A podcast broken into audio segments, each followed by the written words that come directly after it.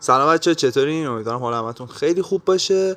به اپیزود هفتم پیپر بوت خوش اومدین. آره آره دیگه من به اپیزود هفتم پیپر بوت خیلی خوش تکراری همش تکراری. آره. بچه اینجا قرار دعوا شروع بشه. یکی از case بعدی قرار case قتل رضا نظامی باشه. راستی امروز داشتیم صحبت می‌کردیم. تعریف کن. نه خواهش می‌کنم بفرمایید. نه این خودم. امروز داشتم ارس می‌گفتم که ما کلا خودمون نمیاد معرفی کنیم به جز همون تو intro که گفتیم که کیم و چیکار داریم می‌کنیم.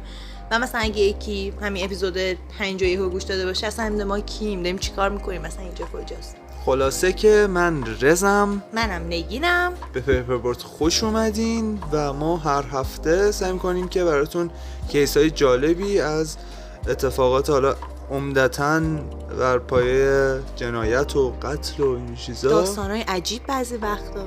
گم شدن stalking این چیزا رو براتون تعریف کنیم و منابعش رو بگیم. عکس و فیلم هایی که ممکنه راجبشون باشن رو باتون به اشتراک بذاریم روی اینستاگراممون.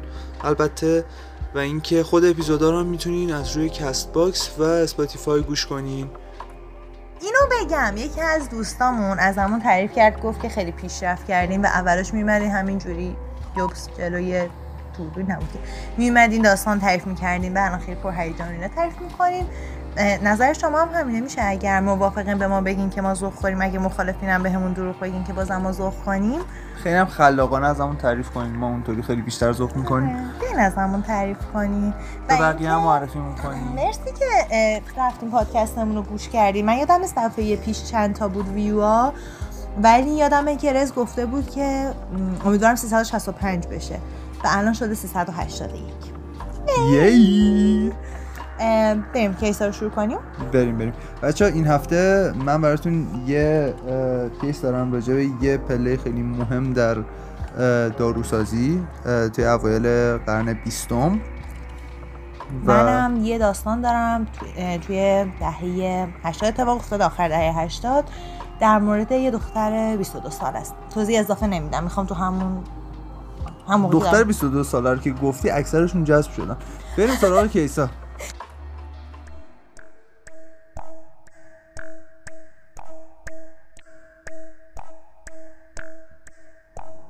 اول قرن 20 میلادی یه نفر به نام ایبن مایرز توی یه خانواده خیلی پولدار توی نیویورک به دنیا اومد. و اون آدم باعث حسادت همه دور بریاش بود. و دلیلش این بود که نه تنها توی خانواده خیلی پولدار به دنیا آمده بود بلکه خیلی هم خوشتیپ بود و تقریبا چیزی کلا کم نداشت.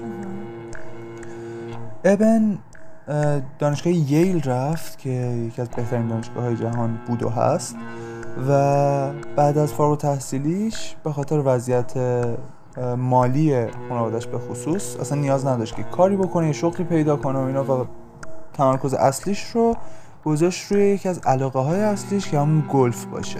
شغل پدر پولداری داشت. دقیقا. شغل پدر پولداری داشت و علاقش هم روی گلف بود. نه نه وقتش اصلا درگیر بود نه هیچی.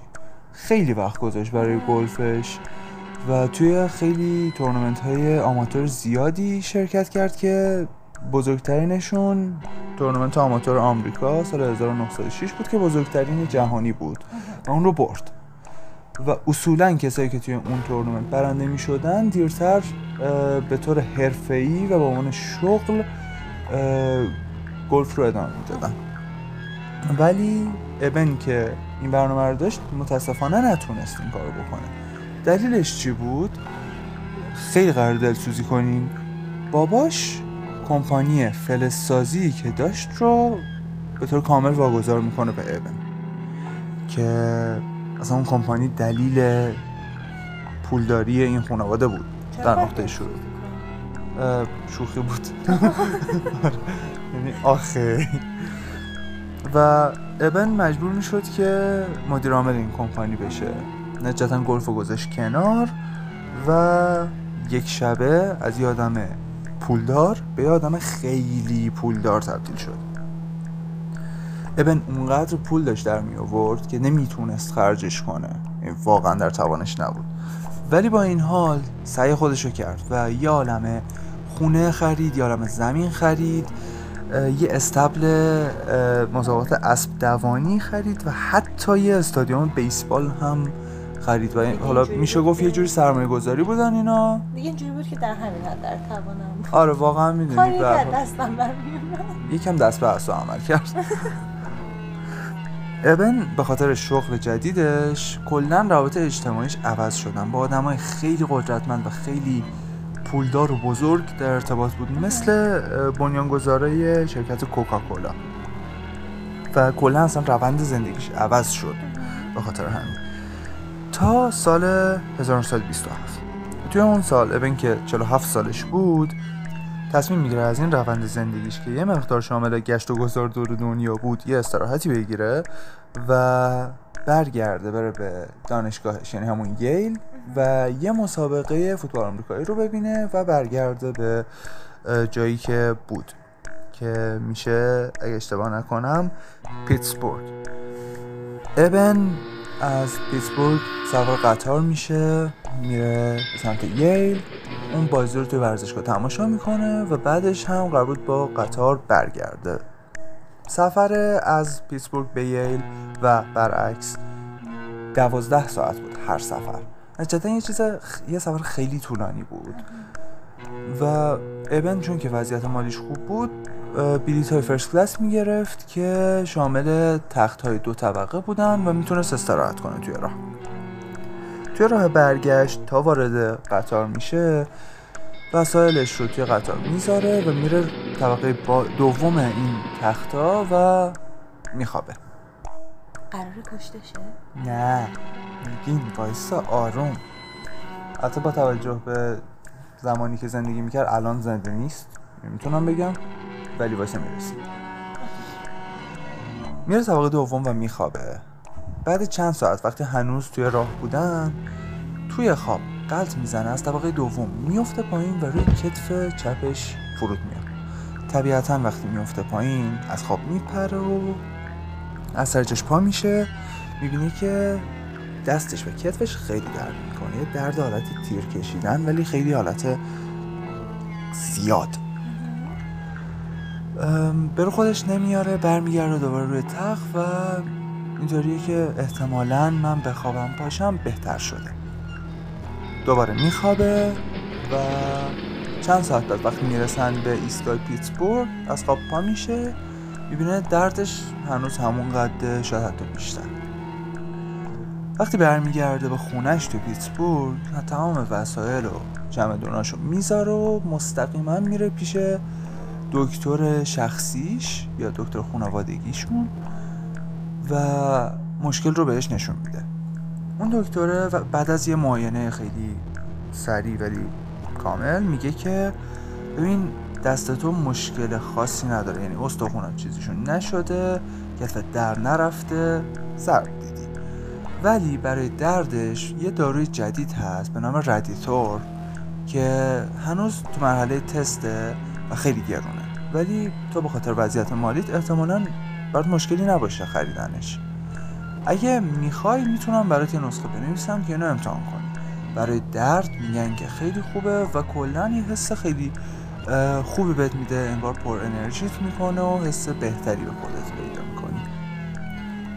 و ابن هم انگار خیلی هیجان زده میشه راجع به پیدا شدن یه همچین دارویی. و میگه که آره حتما اینو برام بنویس. و دکترم حرف خوش می‌کنه و این نسخه رو می‌نویسه. نسخه چی بود؟ نسخه نیم بطری ردیتور بود برای چند روز. یعنی که چند روز قرار بود اون رو مصرف کنه. ابن هم میره و این شربت رو می‌گیره و طبق همون نسخه ای که بهش داده شده روزی یه قاشق چای خوری که مثلا سرخالی هم بود از این شربت می‌خوره. و اون روز اول وقتی شربت رو می‌خوره می‌بینه که خیلی سریع دردش بهتر شده و یه حالت سرخوشی بهش دست میده و دقیقا همون چیزی که از این شربت تعریف شده بود. اون نسخه رو کامل تا آخر اون شربت می‌خوره و همینطوری حالش بهتر میشه دستش بهتر میشه. حال کلیش هم بهتر میشه. انگار پر انرژی تر میشه. حس بهتری به خودش پیدا می‌کنه. حس می‌کنه خیلی فیت تر شده و کلا حالش خیلی خوب میشه. اونقدری که به اون نسخه فقط بسنده نمی‌کنه. شروع می‌کنه همینطوری بیشتر و بیشتر از این شربت استفاده کردن تا جایی که می‌رسه به روزی سه بطری از این شربت خوردن و همینطوری حالش بهتر می شده تا سال 1931 که یهو فک پایینش میافته. آره یهو فک پایینش جدا میشه از فک بالا و یه حالت آویزونی می‌گیره تو دهنش. و مجبور میشه فک پایینش رو کامل جدا کنه تا یه عملی. و همچنین یه قسمت از فک بالا. دلیلش چی بوده؟ اون شربت ردیتو که توی ابعاد خیلی کم تجویز شده بود براش در واقع آب و عنصر رادیوم بود که خیلی رادیواکتیوه. و اون شربت داشت آروم آروم بدنش رو تجزیه می‌کرد. دلیلش چی بود که اون شربت بهش براش تجویز شده بود؟ دلیلش این بود که توی اون محدوده زمانی اوایل قرن بیستم پزشکا کشف کرده بودن که رادیوم یا عنصریه که بدون اثرات جانبی بزرگی حتی کلا اثرات جانبی حال مردم رو خوب می‌کنه. و به طور کلی حالشون رو خوب می‌کنه. انگار مثلا یه مجونیه که همه چی رو خوب می‌کنه. و بنز کافی تست نشده بود. و با این حال توی خیلی از داروهای اون زمان عنصر اصلی دارو رادیوم بود. و خیلی ها دچار عوارض مشابه ابن می شدن ولی ابن خیلی معروف شد و یه عکسی ازش در رفت که خیلی سر صدا کرد اون زمان. اونم عکسی بود که یه ذره قبل از مرگش ازش گرفته شد بدون فک پایین. تاثیرات دیگه ای که این دارو روش داشت این بود که کلا خب بدنش داشت همینطوری تجزیه می‌شد و اونقدری که جمجمش سوراخهایی توش ایجاد شده بود که حتی مقداری از مغزش رو می‌شد دید. و خیلی زود تو کمتر از یک سال بعد از اون که فکش رو در وردن و اینا ابن بایرز میمیره. و وقتی که دفنش می‌کنن توی یه تابوتی از جنس فلز دفنش می‌کنن. فلزی که تشعشعات رادیواکتیوی بدن ابن بایرز رو به خودش جذب کنه. و قرار بود که چندین سال بعد اون تابوت رو در بیارن و ازش تست بگیرن که از بدن ابن بایرز تست بگیرن که آیا هنوز اثرات اون رادیوم توش هست یا نه. و وقتی این کار می‌کنن می‌بینن که اثرات بنزه روزی که دفن شده هست. بهش تغییر نکرده. و دلیلش این بود که رادیوم و تشعشعات رادیواکتیوی رادیوم یه نیمه عمر به مدت 1600 سال دارن آره و تا 1600 سال قرار بدن ابن بایرز تشعشعات رادیواکتیوی داشته باشه.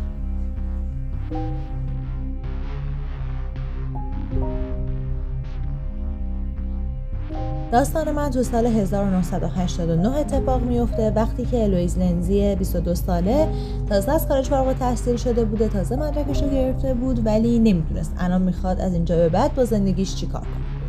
الویز یه بکپکر با تجربه بود و تصمیم گرفت که وسایلش رو جمع کنه یه مدت بره hike توی طبیعت باشه تا بتونه مثلا فکر کنه که حالا چی می‌خوام خودش رو یه جورایی پیدا کنه و ریلکس کنه. بر همین یه پلن میچینه یه hike 43 ممیز مایلی میچینه نمی‌دونم چقدر میشه به کیلومتر می‌دونی؟ فکر می‌کنم سمت 60 کیلومتر. یه hike 60 کیلومتری میچینه توی منطقه Appalachian اگه اسمش رو درست بگم بچه که شروع این hike از سمت جنوب کرولاینا بوده. هفت روز قرار بوده تنها این مسیر رو بره و روز هفتم قرار بوده توی یه نقطه مشخصی یکی از دوستاش رو ببینه و اونجا از اونجا به بعد راهو با هم دیگه ادامه بدن و اینکه خب دوستش هم بهش یه سری وسیله برسونه مثل آب و یه سری غذا و اینا. خب بخاطر اینکه نمی‌تونست برای کل hike بذاره توی کوله پشتیش رو سنگین کنه همه رو کل مسیر حمل کنه. دو روز اول هایک خیلی آریم پیش میره هوا خیلی خوب بوده ویو بی نظیر بوده. و داشته لذت می برده و خودشون رها کرده بود و داشته فکر می‌کرده که حالا قراره با زندگیم چی کار کنم. روز سوم از خواب بیدار میشه میره بیرون چادرش یه جا خوب کمپ کرده بوده. تو چادر میخوابیده میره بیرون چادرش که شروع کنه وسایلش رو جمع کردن. همین که داشته وسایلش رو جمع می‌کرده که دوباره شروع کنه به حرکت و اینا. یه حس خیلی بدی می‌گیره. استراب می‌گیره و این شکلیه که احساس می‌کنه مثلا یه خبری هست یه چیزی قرار اتفاق بیفته ولی نمی‌دونه که این حس همه این حسا از چی مثلا من چه می‌گیرم فکر می‌کنه که خب ذهنم درگیر بوده کلی چیز دارم که دارم بهش فکر می‌کنم و یه جورایی انگار اونو میندازه ته ذهنش و ادامه میده به جمع کردن وسیله هاش همینجوری که داشته وسیله هاشو جمع می‌کنه نگاه می‌کنه به یکم اونورتر به یه خط درخت بوده که اونجا پر درخت بوده و اینا. نگاه می‌کنه به اون سمت نه اینکه مثلا دنبال چیز خاصی باشه صرفا نگاهش میفته به اون وقتی نگاه می‌کنه احساس می‌کنه یه نفر به فاصله مثلا در دوازده متریش اونجا وایستاده. شک می‌کنه به چیزی که دیده. یه جوری که خب فکر کن تو یه نیم نگاه اونو دیده بعد دوباره اون منطقه رو همون جا رو نگاه می‌کنه که اون آدم رو دیده و دیگه کسی نیست. بعد این شکلیه که من دیدم واقعا یه نفر رو اونجا یا اینکه مغزمه که مثلا داره بازی میده توهم زدم. چون که خب اونجایی که بود یه منطقه خیلی دور افتاده بود و واقعا عجیب بود که مثلا کسی بخواد اونجا باشه. هیچ آبادی نزدیک اونجا نبود که مثلا یه سری آدم اونجا باشن. بعد خب اگر کسی اونجا بود چرا دیگه نمیاد؟ کلاشو چرا نمیاد از لای درختها بیرون؟ چون فکر کن توی همچین جایی که باشی تو آدم ببینی ترجیح هم یعنی ترجیح که باهاش حرف بزنی. ولی اون آدم دیگه خودش رو نشون نمیده. دوباره استراب می‌گیره. اینجوریه که مثلا حس شیشم همه داره بهم میگه تحت خطرم. خب فکر کن یکم دیرترش کلی استراب داشته استبد داشته. بعد فکر می‌کنه که خب بزادات بزنم شاید بشنوه صدامو. ولی دوریه که بهش فکر می‌کنه میگه احتمالا فکر خوبی نیست که الان با این استراب با چیزی که دیدم بخوام تو جنگل داد بزنم. استرابش یکم بیشتر میشه با اینکه خب آد گفتم آدم با تجربه بوده ولی شرایط استرسا بوده. سریع حالت که وسایلش رو جمع می‌کنه سریع شروع می‌کنه به حرکت کردن به ادامه مسیرش. اولش داشته قدم های تون برمی داشته ولی همش احساس می‌کنه یکی پشت سرش. برمیگرده پشت سرش رو نگاه می‌کنه ولی هیچ کس نیست. همش حس می‌کنه که یکی داره نگاش می‌کنه احساس می‌کنه داره تغییر میشه. و همین فکر همینو بهش استراب میده و از تون قدم زدن تبدیل میشه به دویدن. همینجوری که داشته میدویده یهو خودش رو وسط یه جای می‌بینه که خیلی دور دور افتاد. دور خیلی دور افتاده بوده و هیچ آبادی اونجا نبوده. یه جوری انگار مثلا گم شده بوده. تو اون نقطه دو تا راه داشته. یا اینکه همون مسیر رو ادامه بده تا برسه به یه جاده ای که می‌دونست در امتداد اون مسیر هست و اون جاده خب می‌تونست نزدیکش کنه به آبادی. ولی خب احتمال می‌داد که اون این مسیر تا شب طول می‌کشه. یه راه دیگه که وجود داشت که میانبر بود این بود که همین مسیری که داشت می‌رفت و دیگه ادامه نده و دقیقا عمود بهش بره. چون اون جاده در موازات همین مسیر بوده. یعنی یه جاده دیگه یا همون جاده در موازات همین مسیر بوده. ولی خب لازمش این بود که از وسط جنگل اینجوری عمودی بره. ولی راه میانبر انتخاب می‌کنه و ترجیح میده اون راهو بره. همینجوری اون مسیر رو میره و از پشت سر صدا میشنوه. احساس می‌کنه که یکی داره پشت سرش صحبت می‌کنه ولی نه صحبت های واضح فقط انگار یه سری صدا میشنیده. یا صدای مثلا قدم از پشت سرش میشنوه انگار داره تبدیل میشه. کل مسیر فقط برمیگرده پشت سرش رو نگاه می‌کنه ولی هیچ کس رو نمی‌بینه. همینجوری شروع می‌کنه به دویدن. هی میدوه هی میدوه و دوباره خودش رو جایی پیدا می‌کنه که انگار دوباره گم شده. هیچ آبادی اونجا نیست. کیلومترها را رفته. حتی نمی‌دونه کجاست. و الان سال 1989 پس گوشی هم وجود نداره که بخواد به کسی خبر بده. فکر می‌کنه که هیچ راه دیگه ای ندارم الان. هوا تاریک شده. نمی‌دونه کجاست. پس بهترین راه اینه که همونجا کم همونجا چادرش رو درست می‌کنه راه میندازه و اینا. و میره داخل چادرش. ولی همچنان نشه صدا رو میشنه صدای یه حالت یه صدای مرد که صدای کلوفتی داشته و صدای قدم زدن. ولی انگار این صداها با یه فاصله از چادر اتفاق می افتاده و اون فاصله نزدیکتر نمی شده به محض روشن شدن هوا شروع می‌کنه دوباره وسایلش رو جمع کردن. شروع می‌کنه ادامه مسیر رو دویدن. کل روز احساس می‌کرده داره تعقیب میشه داره دیده میشه هی برمیگشته پشترش رو نگاه می‌کرده همچنان کسی نبوده. و اون صدایی که معلوم نیست که مربوط به چه کسی یا چه چیزی بود همچنان دوباره خورشید غروب می‌کنه الویز به هیچ مشخصی نرسیده و اینجوری که حتی نمی‌تونم دیگه این مسیر رو برگردم چون اگه طرف جهت حرکت کنم انگار دارم میرم به سمت کسی که داره تعقیبم می‌کنه. دوباره شب و تو چادرش میگذرونه همه چی این شب قبلش پیش میره دوباره اون صداها رو میشنیده اون صدای قدم ها رو میشنیده ولی بازم صدا نزدیکتر نمیشه از یه حدی به چادرش. دوباره صبح روز بعد وقتی خورشید طلوع می‌کنه تو زودترین حالت ممکن دستایرش رو جمع می‌کنه و ادامه میده به دویدن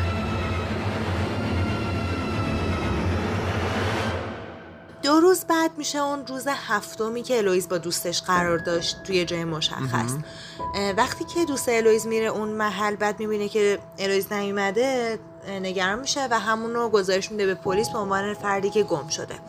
همون موقع پلیس یه گشت خیلی بزرگ تشکیل میده تو همون منطقه که الویز قرار بوده باشه و اطرافش. این گشت سام... شام... سامله. دوم میشه. این گشت شامل هزاران پلیس بوده و با هلیکوپتر و همه اینا شروع می‌کنن به گشتن به مدت 14 روز. بعد توی این 14 روز هیچ نشونه ای از الویس پیدا نمیشه و بعد از این 14 روز میگن که ببینین این هیچ نشونه ای نیست و ما نمی‌تونیم گشت رو ادامه بدیم. گشت از 14 روز متوقف میشه. دقیقا دو روز بعد از اینکه گشت تموم شد که در واقع میشه 23 روز بعد از اینکه الویس مسیر هایکش رو شروع کرد. یه شکارچی داشته همون وسط یه ناکجا آبادی رد می‌شده و الویز رو پیدا می‌کنه. وقتی الویز رو پیدا می‌کنه می‌بینه که الویز نزدیک یه درختیه کاملا ضعیف و بی آب و بدنش کاملا dehydrated شده آها. اونجاست ولی زنده است. وقتی که شکارچی نزدیک الویز میشه الویز خیلی میترسه. اولش فکر می‌کنه همون کسیه که داشته تعقیبش می‌کرده. ولی وقتی که متوجه میشه که شکارچی می‌خواد بهش کمک کنه باهاش میره و بیمارستان میره و به جز اینکه خب خیلی ضعیف شده بوده مشکل دیگه ای نداشته. چقدر عجیبه مثلا فکر کن خودتو می‌ذاری جای طرف واقعا می‌فهمی که بعد مثلا اصلا 23 روز نه بعد چند روز؟ بگو چند ساعت؟ کلا فرار از یه چیزی که نمی‌دونی حالا ندیدیش مهمتر از همه ندیدیش به هیچ کسی نمی‌تونی اعتماد اصلا کنی. خیلی اصلا خیلی وحشتناکه ام، الویس توی یه سری مصاحبه تعریف می‌کنه که من به مدت سه هفته است دارم وسط جنگل تعقیب میشم و فرار می‌کنم. و دقیقا دو روز قبل از اینکه توسط اون شکارچی پیدا بشه احساس کرده اون کسی که داشته تعقیبش می‌کرده بهش خیلی نزدیک شده. در همین تصمیم می‌گیره که کوله پشتیش که توش آب غذا همه اینا بوده رو یه جا ول کنه که سبکتر بشه که بتونه سریعتر بدوه و این یعنی طرف خیلی ترسیده که اون چیزی که جونش رو می‌تونست نجات بده آب و غذا رو بخواد ول کنه که فقط بدوه برای نجات جونش. واقعا آخرین چیزها رو فدا کرده. دقیقا. و اینکه و بعد از اینکه اون کوله هر رو ول کرده داشته میدویده به همون درختی که پیدا می‌کنه که همون جای لوئیس پیدا شده در واقع به طور خیلی رندومی پای اون درخت یه سری دونات و کیک بوده. وسط نا کجا آباد؟ اصلا نمی... اصلا معلوم نیست از کجا اونا پیدا شده. این واقعا می‌گفتی میوه باز قابل درکتر تا دونات. دونات. دونات و کیک پیدا شده که الویس تونسته اونا رو به عنوان غذا بخوره و یه چشمه آبی هم اونجا بوده که خب از اون استفاده کرده. هیچ وقت معلوم نشد چه کسی یا چه چیزی الویز رو تعقیب می‌کرده کل این مدت؟ یه سریا میگن که شاید همش توهم ذهنش بوده و شاید یه سری صدا شنیده و توی اون فضا انقدر ترسیده بوده که همه اینا رو فکر می‌کرده. ولی یه سری از مردمی که حالا توی آبادی های نزدیک اون منطقه بودن می‌گفتن که یه سری آدما که اونجا زندگی می‌کنن یه سری مرد دیدن اونجا که اینا دخترها و یه آدمای تنهایی که وارد این جنگل میشن و اذیت می‌کنن و میترسونن. ولی تا همین امروز معلوم نشده که چی بود و البته فکر کنم البته نه زنده است. 50 خورده ای سالش بعد باشه قاعدتا الان. معلوم نشد که چه اتفاقی افتاده بود. چقدر فکر کن زندگیش عوض شده. خیلی. اومده خودش رو پیدا کنه و تحت اون فشار آره بوده واقعا. آره دیگه. این بود از کیسای امروز ما. امیدوارم که دوستشون داشته بوده باشین. داشته بوده باشین. بچه زبان فارسی رو با ما یاد بگیرید های جدی امیدوارم که از کیسا لذت برده باشین. بچه تو اپیزودهای قبلی هم گفتیم بازم میگم اگه نظری پیشنهادی انتقادی چیزی دارین حتما به اون بگیم. ما خودمون خیلی داریم ایده مختلف کار می‌کنیم که چطوری پیشرفت بدیم پادکست و احتمالا ایده رو از سیزن بعدی که بعد اپیزود دهم میشه اه، قرار اجرا کنیم و عملی کنیم. ولی خودمون ایده هایی داریم و خیلی خوشحال میشیم شما هم نظراتتون رو بهمون بگین. خیلی کمکمون می‌کنه واقعا خیلی کمکمون می‌کنه. بعد اینکه ازمون تعریف کنین هم خب به اعتماد خیلی بیشتر آره. شوخی می‌کنیم چه شوخی می‌کنیم؟ جدی میگیم. ولی خوبتشو نمی‌تونیم با هم بیارین دیگه. شوخی می‌کنیم آره یه بار دیگه میگم می‌تونین روی پا... پادکست می‌تونین روی Castbox و Spotify دنبالمون کنین follow کنین. به خصوص Castbox چون که براتون notification میاره و مستقیما می‌تونین برین و اپیزود رو گوش کنین. هر وقت که آپلود. میشه. دقیقا. اصلا ربطی به این که follow کنن نداره فکر کنم. فکر کنم اگه اپلیکیشن رو داشته باشن خودشون search کنن یا follow کنن notification بیاد دیگه VPN نخواد هزار بار گفتم. ولی اگر ما لینک رو بذاریم شما بخواین رو لینک کلیک کنین بله باید VPN داشته باشین. اگه پلتفرم دیگه ای هم مد نظرتونه که فکر کنین که خوب میشه اگه بذاریم به بگین. مثالش پادکست اپل. اگه کسی هستین که اونجا رو ترجیح میدین حتما بگین. یا هر پلتفرم دیگه ای مثل همیشه می‌تونین عکس ها و ویدیوهای پستا رو روی اینستاگرام ببینین بچه البته من عکس کیس رضا دیدم خیلی ترسه که من براش کاور می‌ذارم. اگر اینجایی ندارین گوش میدین. اگه خواستین اینجوری برین اسلاید بعدی ببینین. آره بچه واقعا ترسناکه و را... می‌خوام باتون رو راست باشم. به خاطر اینکه خیلی ترسناکه منو جذب کرد که دنبال کنم و اینا. واقعا همین بود و قبل این اپیزود نگیم قشنگ من نشوند با هم حرف زد که ببین نمی‌تونی سر کیس های مثلا قتل و اینا بگی نایس بگی او چقدر هیجان انگیز الفاظ اشتباهی هن. این ملت فکر بد یعنی. مثلا میاد توی یه جایی که اصلا کلا همه چی منفی و میگه خیلی هیجان انگیز بعد هیجان انگیز رو به عنوان یه کلمه که بار منفی داره استفاده می‌کنه ولی. خب هیجان انگیز بار مثبت داره. به عنوان مثبت استفاده بدتر پر هیجان منظورمه نه هیجان انگیز. خلاصه که منظوری نداره. بچه ما رو خودتون باشین حسابی تا هفته دیگه. جمعه. دوباره با هماهنگ نبودیم. یک دو سه. دوستتون همه بی داریم خیال قص. دوست دوست دوست دوست دوست دوست. دوست دوست. دوستتون داریم. یک دو سه. دوستتون داریم. بای.